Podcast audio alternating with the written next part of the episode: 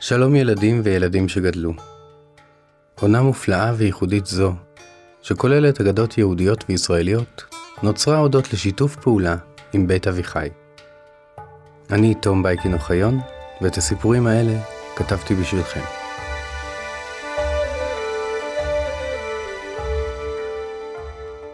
אני אוהב מאוד לנסוע לטייל במדינות רחוקות. רק אשתי, אני ושתי הבנות החמודות שלנו במסע בין הרים וערים שלא היינו בהם לפני כן. יצא לכם לנסוע לטיול במקום רחוק? אולי פגשתם אנשים מתרבות ומדינה אחרת? הכי מעניין, אני חושב, הוא הרגע שבו פוגשים אדם זר לחלוטין, מתרבות שונה, ומשהו בשיחה יכול להיות פתאום מפתיע. לפעמים זה מוזר, אולי אפילו מצחיק. לפעמים זה גם יכול ממש לעצבן. איך אדם מתרבות אחרת לא מבין משהו כל כך בסיסי? למשל, שהוא לא אומר שלום כמו שאני מצפה, או מתפלל בשפה זרה ועושה הרבה רעש. ההגדה שלנו היום תיקח אותנו למרחקים.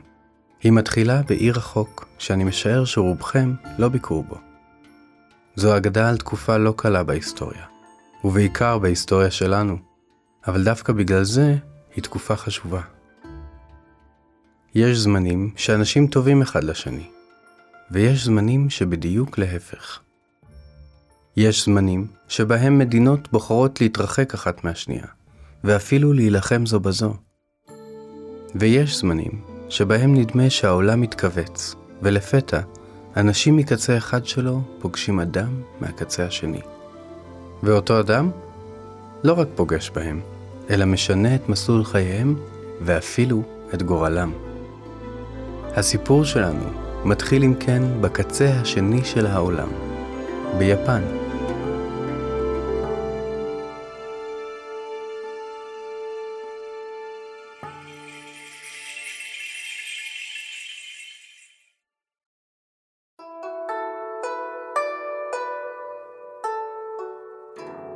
בשנת 1854, ספינות מלחמה אמריקאיות הגיעו לראשונה לחופיה של יפן. עד אותה העת, יפן הייתה כדרקון הישן במערתו, שומר על אוצרותיו ודרכיו העתיקות, ונסתר משאר העולם.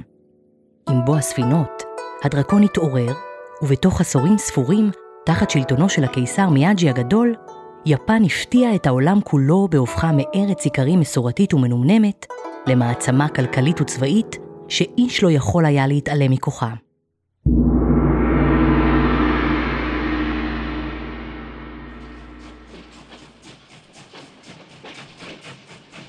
בעוד שעריה הגדולות של האימפריה הפכו לערים מודרניות, המתגאות בבנייני משרדים, תאורה חשמלית, רכבות ומפעלים, החיים בכפריה של יפן נשארו כפי שהיו מאות שנים לפני כן, כאותם הימים בהם הקיסר היה כאל רחוק וזוהר שאת חוקו אוכפים מסדר הסמוראים.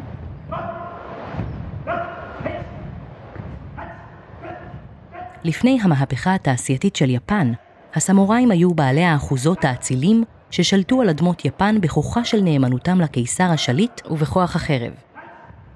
אחריותם הייתה להגן על התושבים מפני פורעי חוק ושודדים ולשמור על הסדר הטוב. בימים ההם הסמוראים היו רכובים על סוסים, שריון מפואר לגופם ושתי חרבות על מותניהם. מאז המהפכה, את השריון החליפה, ואת החרבות, עטים.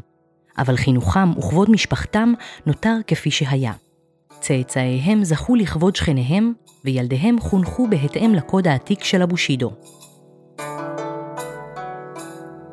באחד הכפרים האלה, ב-1 בינואר 1900, בדיוק ביום שבו נולדה המאה ה-20, נולד צ'יונה סוגיהרה, נצר לשושלת סמוראי מכובדת.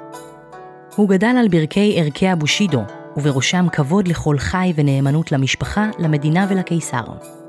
כדי להיות ראוי לכבוד מעמדו, חינוכו של סוגיהרה נע בשתי הדרכים בהן אדם הופך אציל ברוחו.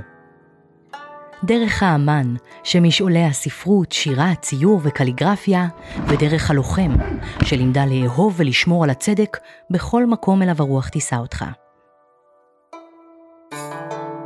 אביו של סוגיהרה היה פקיד מס מכובד ברשות המדינה, וכמו כל אב, רצה שבנו ינצל את כישוריו וחינוכו למציאת עבודה ראויה.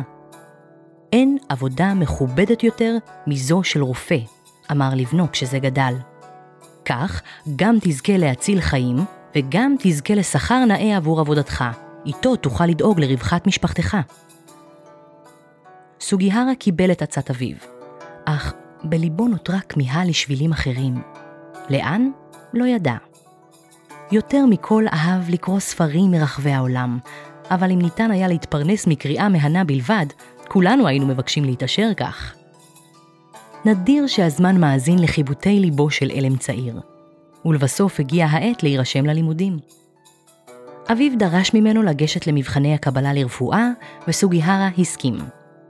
לא ניתן היה לסרב לכך, ידע. סירוב לאב הוא חוסר כבוד למשפחה, וחוסר כבוד למשפחה הוא חוסר כבוד לסדר הקיים, לעם, למדינה ולקיסר. לכן, בלית ברירה, סוגיהרה הלך למבחני הקבלה ללימודי רפואה.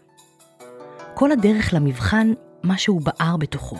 הוא למד לקראתו, והיה מוכן לעבור את המבחן, אבל ידע שאם יעשה כך, מסלול חייו יהיה חתום. כשישב מול המבחן, עדיין התלבט מה תהיה הבחירה הנכונה. הרי התחייב בפני אביו שיגש למבחן, אבל בשום אופן לא רצה להצליח בו. לכן החליט לכתוב את שמו בראשית המבחן, ולא להוסיף לכך מילה אחת. שעה ארוכה ישב מול המבחן הריק, ולבסוף קם והגיש אותו כך. כשהגיעה ההודעה שסוגיהרה נכשל במבחני הקבלה, אביו אמנם התאכזב, אך מה ניתן היה לעשות? הוא הלך אל הבוחנים בתקווה שיהיה אפשר לרשום את בנו בשנית. שם גילה שבנו נכשל במבחן בכוונה. בזעם גירש האב את בנו וקרא לעברו, אם לא תצליח להשיב לשמך את הכבוד הראוי לו, אל תשוב. כך, בלי דבר מלבד ראשו, ליבו ומצפונו, סוגיהרה יצא לחפש את מקומו בעולם. הוא התקבל ללימודי ספרות באוניברסיטה, והחל לעבוד בעבודות מזדמנות כדי לשלם על מחייתו ולימודיו. כסטודנט צעיר וחסר ניסיון, ובלי קשרים שישמנו את דרכו, הוא נאלץ להסתפק בעבודות שניצלו את ידיו יותר מאשר את מוחו, ומחוץ לשעות בהן נהנה בלימודים ובקריאה, עבד כסבל בנמל. יום אחד מצא הודעה תלויה על קיר המודעות באוניברסיטה. לשירות הדיפלומטי של המדינה דרושים אנשים עם ידע בשפות זרות ונכונות לצאת למסעות מחוץ לגבולות ממלכת הקיסר. שעה ארוכה עמד סוגיהרה מול השלט בהתרגשות. היה זה כאילו השלט הזה נכתב במיוחד בשבילו. בלי להסס, מיהר להירשם לבחינות הקבלה לשירות הדיפלומטי. הבחינות היו קשות מאוד. יפן הקיסרית רצתה שנציגיה בעולם הגדול יהיו האנשים הטובים ביותר שצמחו באדמתה. סוגיה הקדיש את כל כולו כשהתכונן למבחן, ובזכות זאת הצליח. לא עבר זמן רב, והוא נשלח למשימה הדיפלומטית הראשונה שלו בחבל מנצ'וריה. חבל מנצ'וריה היה חבל ארץ גדול בצפון מזרח סין. בשנת 1931, יפן ניצלה את העובדה שסין הייתה עסוקה במלחמות פנימיות, ומיהרה להרחיב את האימפריה שלה.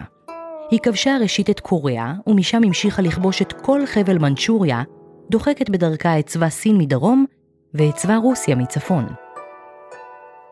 כדיפלומט, היה על סוגיהרה ליצור קשרים עם התושבים בסביבה, ולעזור בקידום תוכניותיה של יפן בגבולותיה החדשים ומחוצה להם.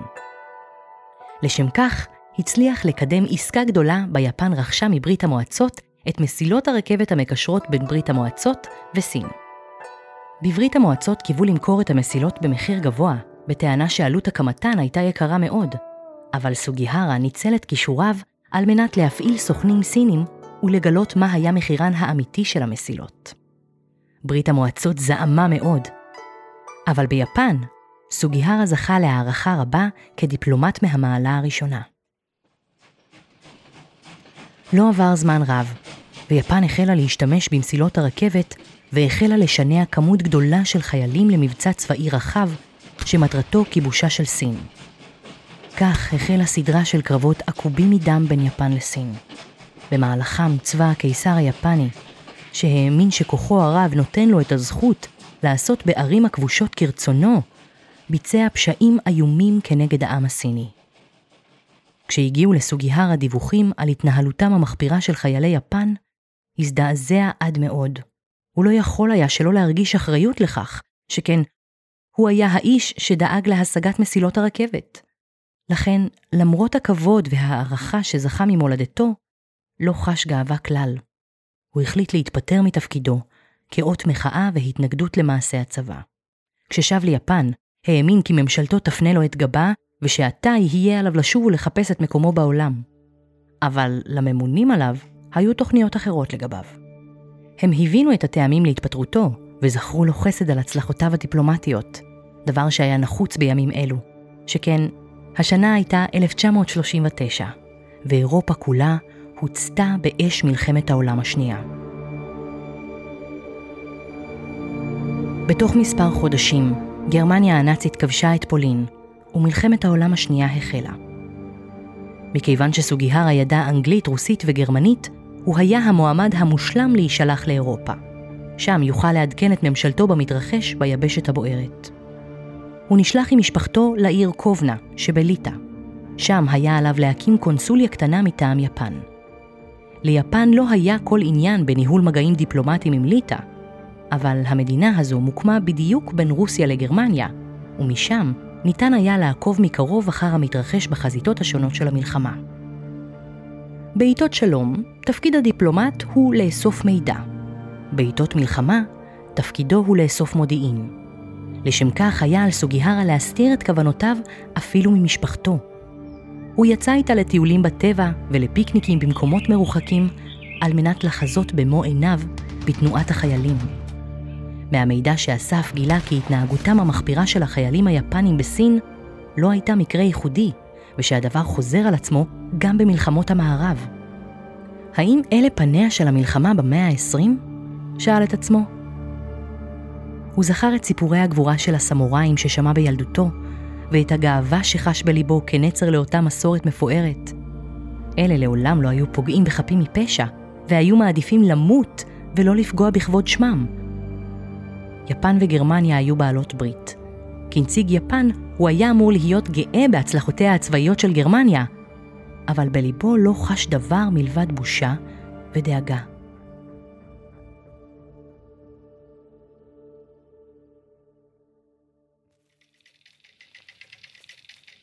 עתה, ברשותכם, נעזוב לרגע את גיבור סיפורנו ואת דאגותיו המוסריות, ונפנה את מבטנו אל עבר ילד קטן שבליבו דאגות אחרות לחלוטין.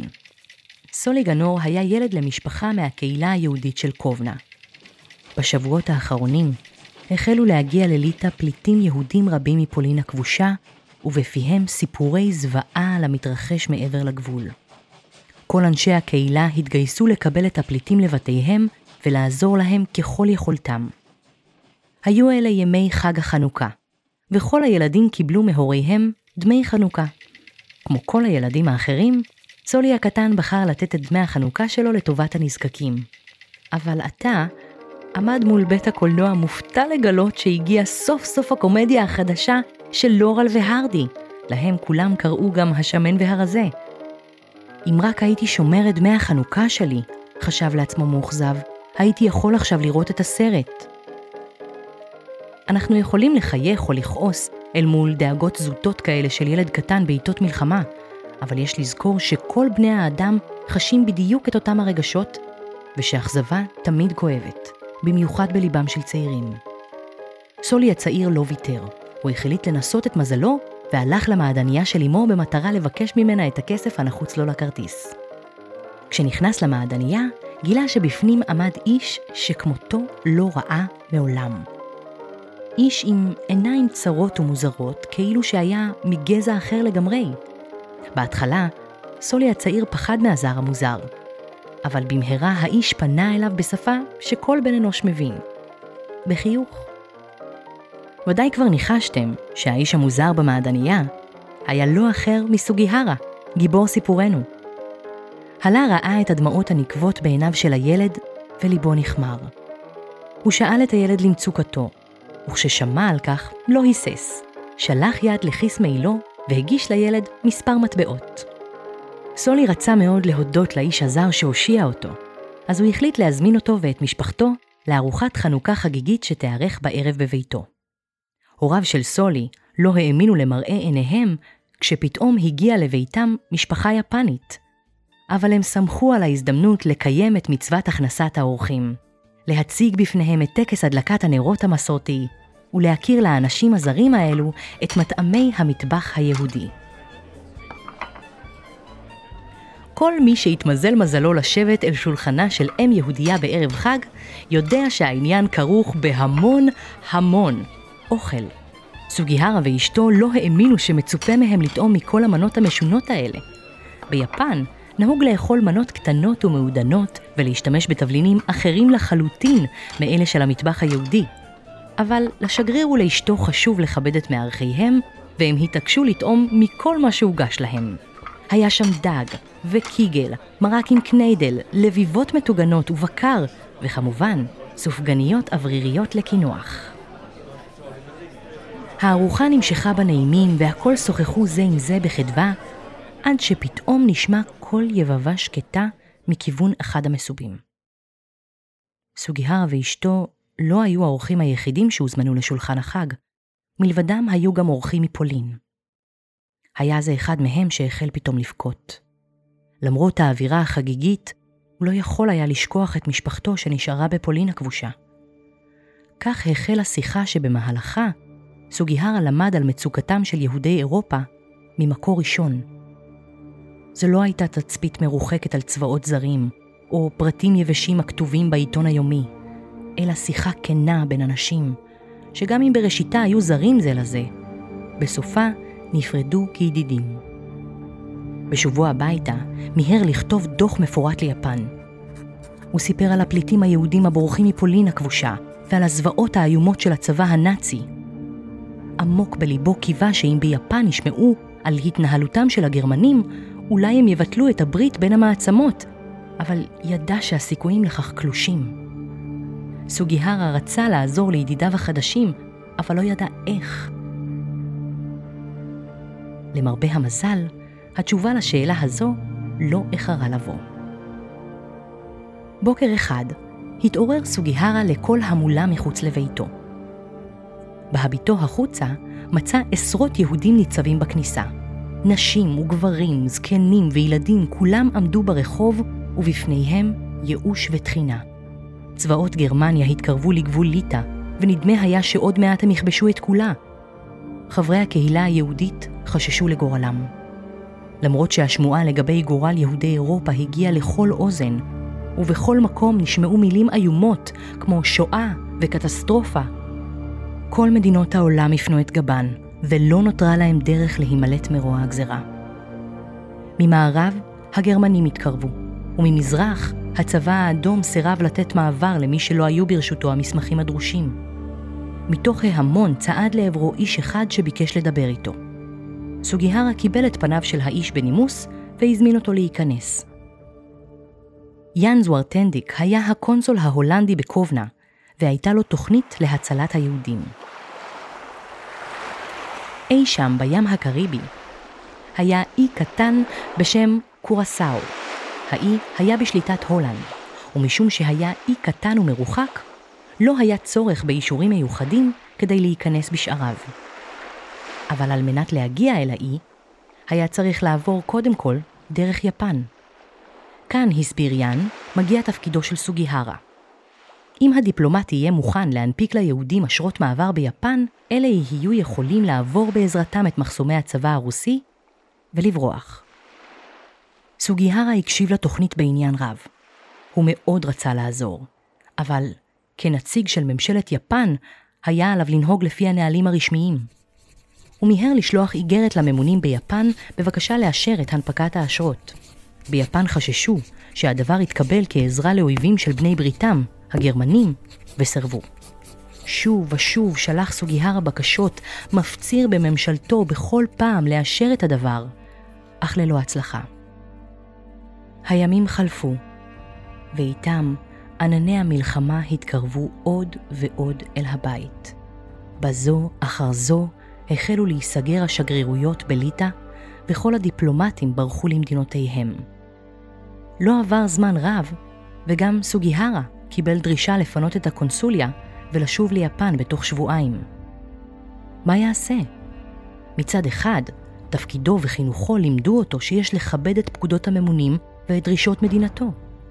מצד שני, אנשי הקהילה היהודית פנו אליו לעזרה, ואם העזרה הזאת נמצאת בהישג ידו, כיצד ישיב אותם ריקם? לבסוף, סוגיהרה החליט לעזור. יהיו ההשלכות לכך אשר יהיו. באותו הזמן לא היו מדפסות, וכל אשרת מעבר הייתה צריכה להיכתב בכתב יד בצורה נקייה ומסודרת. כל אשרה שתהיה בה טעות, אפילו הקטנה שבקטנות, תהיה פסולה. כך החל סוגיהרה להכניס לביתו בזה אחר זה כל יהודי שביקש עזרה. אחרי שאסף את שמותיהם, ישב על שולחנו והחל להנפיק אשרות מעבר. במשך השבועיים הבאים, סוגיהרה לא קם משולחן העבודה שלו. בזו אחר זו כתב את האשרות, מקבל אנשים ביום וכותב אשרות עד השעות הקטנות של הלילה. הוא עבד כל כך קשה עד שידיו החלו להתכווץ מכאבים ואשתו מיהרה לעשות את ידיו. היא ביקשה ממנו להתחשב גם בבריאותו שלו, אבל הוא השיב לה. הסמוראים לחמו עם חרבות, ולא עצרו עד שהגנו על אחרון התושבים. העת הזה הוא חרבי, וזו היא מלחמתי. בוקר אחד, כשכמעט הגיע הזמן לסגור את הקונסוליה ולצאת ליפן, הגיע אל ביתו של סוגיהרה יהודי מבוגר עם זקן לבן. סוגיהרה ביקש את שמו של האדון כדי להנפיק לו אשרת מעבר, אבל במהרה גילה שהאיש המכובד הינו ראש ישיבת מיר, אשר ברח מפולין עם 300 תלמידיו. בלי להסס, סוגיהרה אסף ממנו את שמות חברי הישיבה והחל להנפיק אשרות לכולם. כשסיים, מזוודות המשפחה היו כבר ארוזות, ומחוץ לביתם כבר המתין הנהג שייקח אותם לרכבת, בחזרה ליפן. מעשים טובים ראויים להערכה. על כך אין ויכוח, אבל יש להודות שפעמים רבות מעשים טובים לא זוכים להערכה הזאת, ולעיתים מעשים טובים אפילו זוכים לענישה. בזכות האשרות שכתב, למעלה משלושת אלפים יהודים הצליחו לברוח מהמלחמה למקום מבטחים. אבל סוגיהרה עדיין סירב לפקודה ישירה, וביפן לא סולחים על כך. כשהגיע ליפן, סוגיהרה זומן לפגישה עם ממוניו, שם נאמר לו שהוא מפוטר מעבודתו הדיפלומטית, ושכל דרגותיו וזכויותיו יישללו ממנו. בהיעדר עבודה, סוגיהרה נאלץ שוב למצוא את מקומו ביפן. בניגוד לעבר, עתה הייתה לו משפחה וילדים לדאוג להם. תחילה מצא עבודות מזדמנות, ואף שב לעבוד כסבל בנמל בו עבד בצעירותו. אבל במהרה, היושרה, מוסר העבודה וכישוריו זכו להערכה מחודשת, והוא החל לעבוד במשרות שאפשרו למשפחתו לחיות בנחת וברווחה. הוא לא סיפר לאיש ממכריו את שאירע בזמן המלחמה ההיא, ולכן במשך שלושה עשורים איש משכניו לא ידע שהאיש הנחמד הזה, שגר לידם, הציל במו ידיו אלפי בני אדם. אבל בצד השני של יבשת אסיה, במדינה צעירה בשם ישראל, היה מי שזכר. ניצולים שסיפרו את סיפורם הובילו לכך שסוגיהרה זכה לתואר המכובד חסיד אומות העולם. כך קרה שכשהגיע תורו של סוגיהרה לעזוב את העולם בשיבה טובה, כל תושבי שכונתו התעוררו לקול המולה גדולה. מחוץ לביתם הגיעו ללוויית שכנם אלפי יהודים, וביניהם נציגי ממשלה, ראשי ישיבות גדולות וניצולים שהגיעו לחלוק לו כבוד ביחד עם ילדיהם ונכדיהם.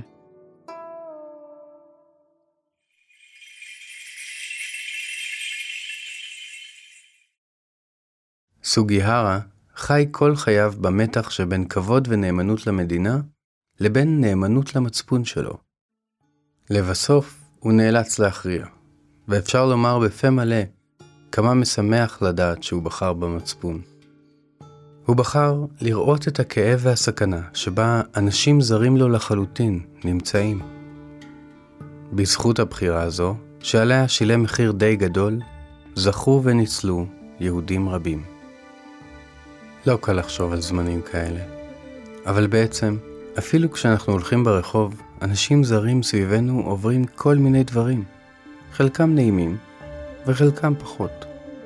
לפעמים אפילו אפשר לראות בטלוויזיה איזו צרה שאנשים במדינה אחרת נקלעו אליה, כמו אסון טבע או מלחמה. שמעתם על איזה אסון שקורה עכשיו בקצה השני של העולם? לדעתכם, צריך להיות לנו אכפת אם קורה משהו כזה, שלא קשור אלינו בכלל?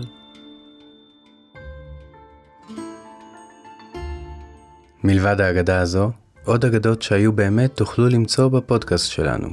נשמח אם תתמכו בנו בדף הפטריון שלנו. התומכים יזכו לתכנים בלעדיים, הנחות לספרי הוצאת פנק, ואפילו לשמוע אגדות אמיתיות חדשות שלא תוכלו למצוא כאן. הקישור מופיע בתיאור הפרק, כמו גם הקישור לרכישת הספר.